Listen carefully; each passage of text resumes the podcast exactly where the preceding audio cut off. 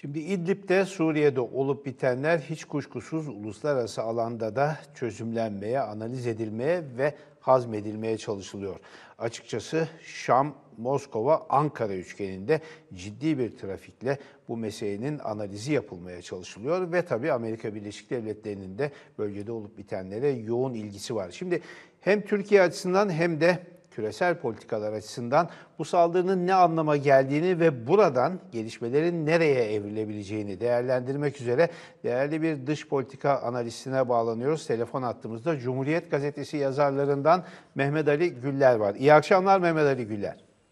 İyi akşamlar, iyi yayınlar diliyorum. Çok teşekkür ediyoruz. Şimdi İdlib saldırısı açık konuşalım. Meseleyi çok yakından izleyenler açısından da uzaktan izleyenler açısından da aslında beklenen bir hadiseydi diyebiliriz herhalde. Çünkü orası pimi çekilmiş bir bomba ya da patlamaya hazır bir fıçı gibi orada bekliyordu. Şimdi bazen çok küçük bir olay da böylesine önemli bir evreye e, dönüşebilir ya da önemli bir aşamaya dönüştürebilir gelişmeleri ama bazen de planlanmış bir saldırı olabileceği kuşkusu üzerinde durulur.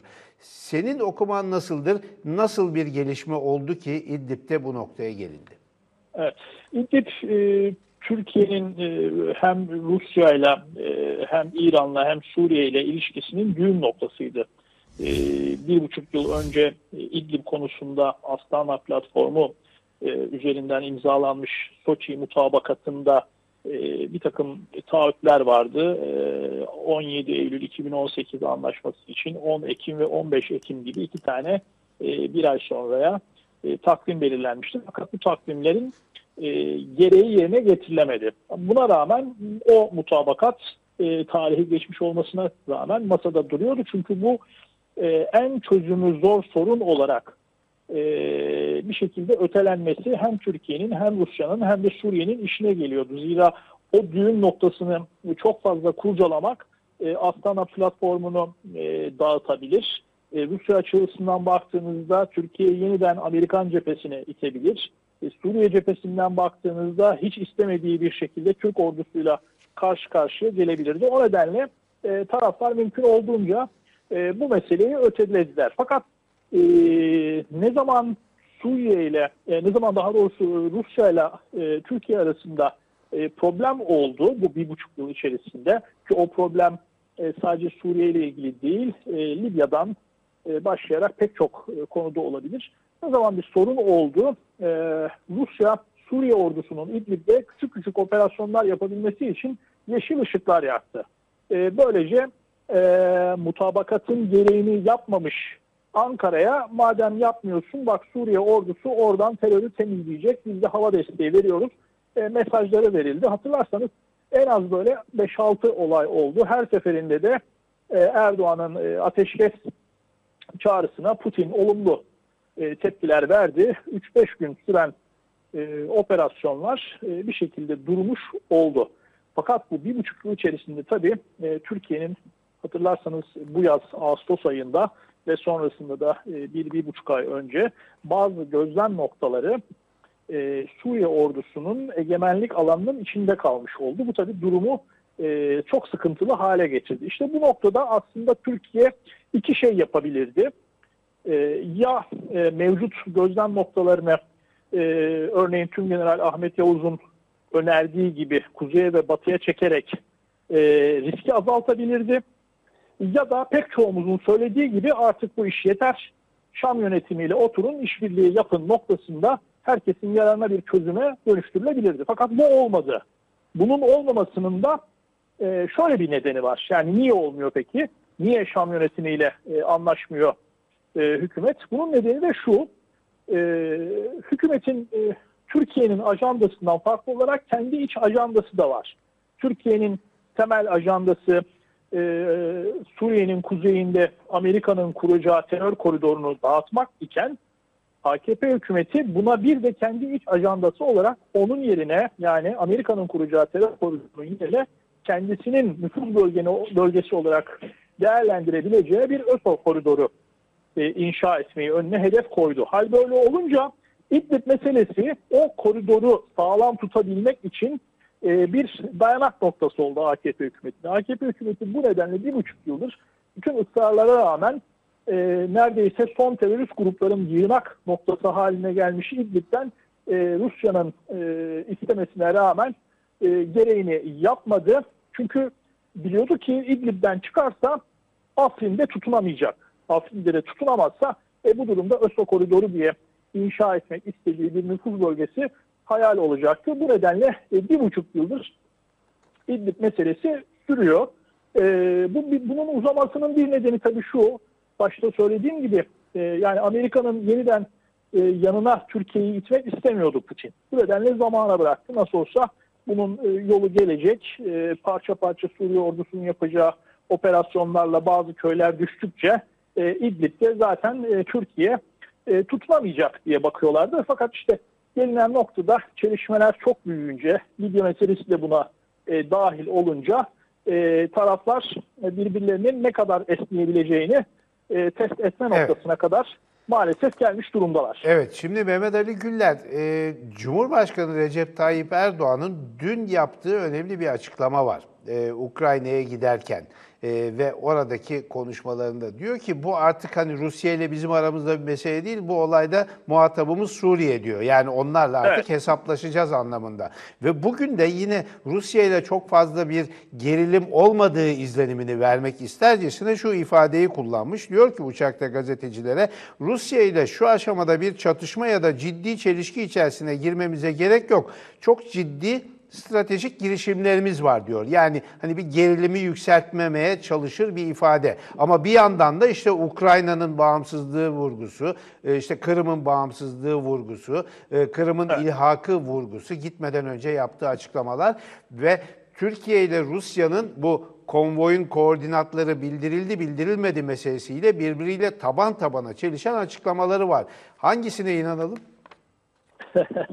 e, mevcut durum şu tabii yani e, doğrudan Suriye'yi hedef alarak e, Rusya'nın e, tarafsız kalmasına e, çalışarak e, burada e, pozisyonunu güçlendirmeye çalışıyor e, Erdoğan. Anımsarsanız Senegal dönüşünde de şunu söylemişti. Özetle Astana platformunun artık e, işe yaramadığını neredeyse söylediği o açıklamasının içerisinde bir cümle vardı ki çok önemliydi.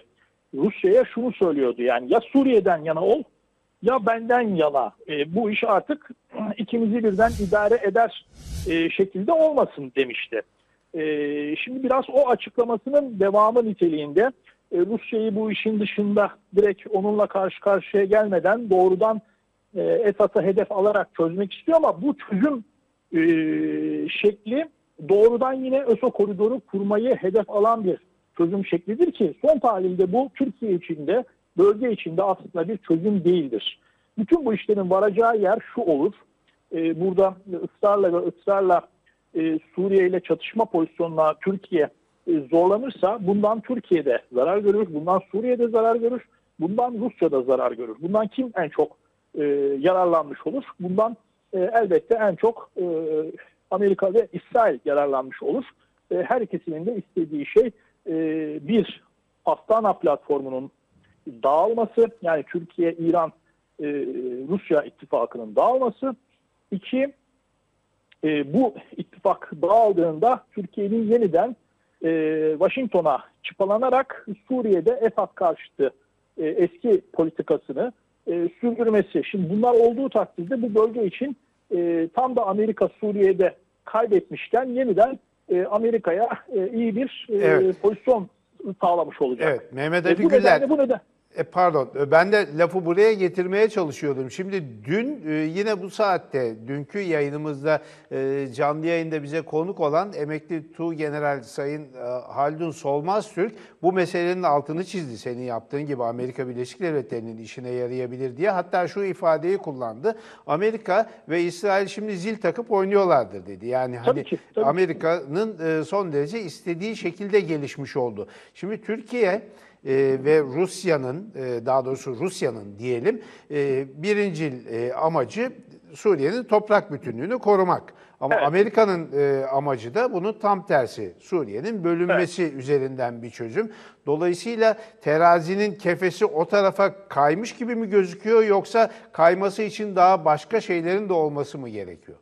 kayması için henüz e, tam o, o- yani şartlar oluşmuş değil. Yani Türkiye hala şunun farkında. E, Rusya ile işbirliği 2016'dan sonra e, Türkiye'ye dış politikada hem de e, daha önceki e, yanlış dış politikaları nedeniyle Türkiye bu kadar yalnızlaşmışken Rusya ile işbirliği sürecine girmek Türkiye'ye bir alan açmıştı. Bir manevra alanı yaratmıştı. Bunun bu yalnızlık sürecinde ne kadar değerli olduğunu e, Türkiye görüyor. Bundan kolay kolay vazgeçmek istemeyecektir. Fakat e, bununla AKP hükümetinin bu ısrarla altını çizdiğim e, ÖSO koridoru inşa etme ajandası e, karşı karşıya geldiğinde AKP hükümeti burada şartlarını zorlayarak e, Rusya'yı tarafsız e, yapmaya çalışıp e, Suriye hükümetine e, bir tazik uygulayarak bir nüfuz bölgesi elde etmeye çalışacaktır. E, bu böyle bir risk var. E, şartlar bu e, noktadayken e, Türkiye'nin bütün aklı selim kuvvetlerinin e, herkesin, hepimizin e, bu Astana platformunun ne kadar kıymetli olduğundan hareketle Türkiye'yi e, bölgede yeniden bir yangın e, yerine dönüştürecek hamleler hükümetin yapmasını engellemeye çalışmak olmalı. Peki. E, aksi takdirde e, bu iş yeniden Amerika'nın bölgeye müdahil olabileceği, hele de şu yüzyılın anlaşması, Kasım Süleymani suikasti, İran'a yönelik operasyon e, beklentilerinin olduğu bir süreçte iyice işi e, karışık hale getirecektir. E, tam da Amerika'nın Türkiye ile İran'ı bile karşı karşıya getirmek istediği süreçlerde e, ona uygun bir e, siyasal zeminin e, iklimin oluşması sağlanabilecektir. Böyle bir risk var. Şimdi Mehmet Ali Güller, e, biz tabii İdlib'i konuşuyoruz, sıcak çatışmayı konuşuyoruz, orada yeni dengeler oluşması olasılığını Amerika'yı konuşuyoruz ama unuttuğumuz bir şey var. Hemen birkaç ay öncesinde bir Barış Pınarı Harekatı gerçekleşti Fırat'ın doğusunda. Orada belli bir çizgi çizildi, belli bir takım anlaşmalara varıldı. Hem Soçi Mutabakatı hem Ankara Mutabakatı isimli iki belge imzalandı ve orada yepyeni bir iklim oluştuğu izlenimini edindik. Neydi o? Türkiye ile Rusya ortak devriyeler gerçekleştirecek. Bir Evet. bölümde Türkiye ile Amerika ortak devriyeler gerçekleştiriyordu. Bir yandan Türkiye Suriye ile istihbarat birimleri üzerinden e, umut verici bir perde arkası diyalog gerçekleştiriyordu. Şimdi Fırat'ın doğusundaki o gelişmeler de sekteye uğrar mı bu son olay nedeniyle? Nedeniyle. Şöyle zaten orada aslında e, işe başlarken ki e, hedefle e, mevcut tablo arasında büyük fark var. Türkiye e, o harekata başlarken hedefi neydi? Fiilen dedi ki 30 mil e, derinliğe ineceğim e, ve e, terör örgütünü e, süpürüp burada bir güvenli bölge oluşturacağım. Fakat bu harekatın başlamasıyla birlikte hem Amerika'nın hem Rusya'nın ayrı ayrı iki müdahalesi oldu. Her iki müdahalenin toplamda sonucu şu oldu. Türkiye öyle e, 480 e, kilometre uzunluğunda 30 e, mil e, derinliğinde e, bir güvenli bölge oluşturamadı. Tam tersine e, böyle ufak bir e, cep kazanmış. Bununla yetinmek zorunda bırakılmış oldu. E, tersinden de bu bölgenin altında PYD varlığını korur e, noktasında kalmış oldu. E, dolayısıyla hani Barış Pınarı Harekatı'nı e, etkiler mi'nin cevabı zaten bu süreçten bağımsız olarak orada Türkiye'nin kendi başlarkenki hedefini e, yerine getirememesi gibi bir durum zaten var. Fakat toplamda şu olur. Eğer Türkiye burada ciddi bir şekilde e, AKP'nin ajandasını yerine getirme e, iradesi gösterirse AKP'nin bu e, tırnak içinde maceracı e, çizgisine ordusuyla, mülkiyesiyle bütün devlet kurumları da buna angaja olursa e, o zaman tabii e, Barış Pınarı Harekatı bölgesi de diğer e, Zeytin Dalı e, bölgeleri de Elbap, Afrin vesaire buraların hepsi e, önemli bir e, savaş meydanına dönüşür ki bu Türkiye içinde, bölge içinde hakikaten en kötü en kötü senaryodur. E, buradan ne e, AKP'ye akıl veren e, çeşitli Amerikancı e, yazarların ifade ettiği gibi Türkiye'nin genişlemesi gibi bir sonuç çıkar e, ne de başka bir şey çıkar. Buradan herkese kan gözyaşı e, ama Amerika'ya da e, bölgede e, nüfuz etme, e, sorunlu bir bölgede nüfuz etme olanağı yaratmış olur. Aslında Amerikancı yazarlar, AKP'ye Sayın Cumhurbaşkanı'na akıl veren Amerikancı yazarlar derken o yazarların ne zaman Amerika'ya e, yanaştığı, ne zaman e, düşman olduğu da çok fazla anlaşılamıyor. Dönem dönem gidiyor, geliyor. Amerikancılık böyle bir şey aslında. Çok teşekkürler. Ama şöyle daha doğrusu Evet. yani bir, yan, bir yerden bir yere aslında çok savrulmuyorlar. Yani Amerikancılıkları hep baki, stratejik planda Amerikancılar ama taktiksel düzeyde bir süredir Rusçuluk yapıyorlardı. Evet, bazen bastırılmış bir şekilde devam ediyor diyorsun.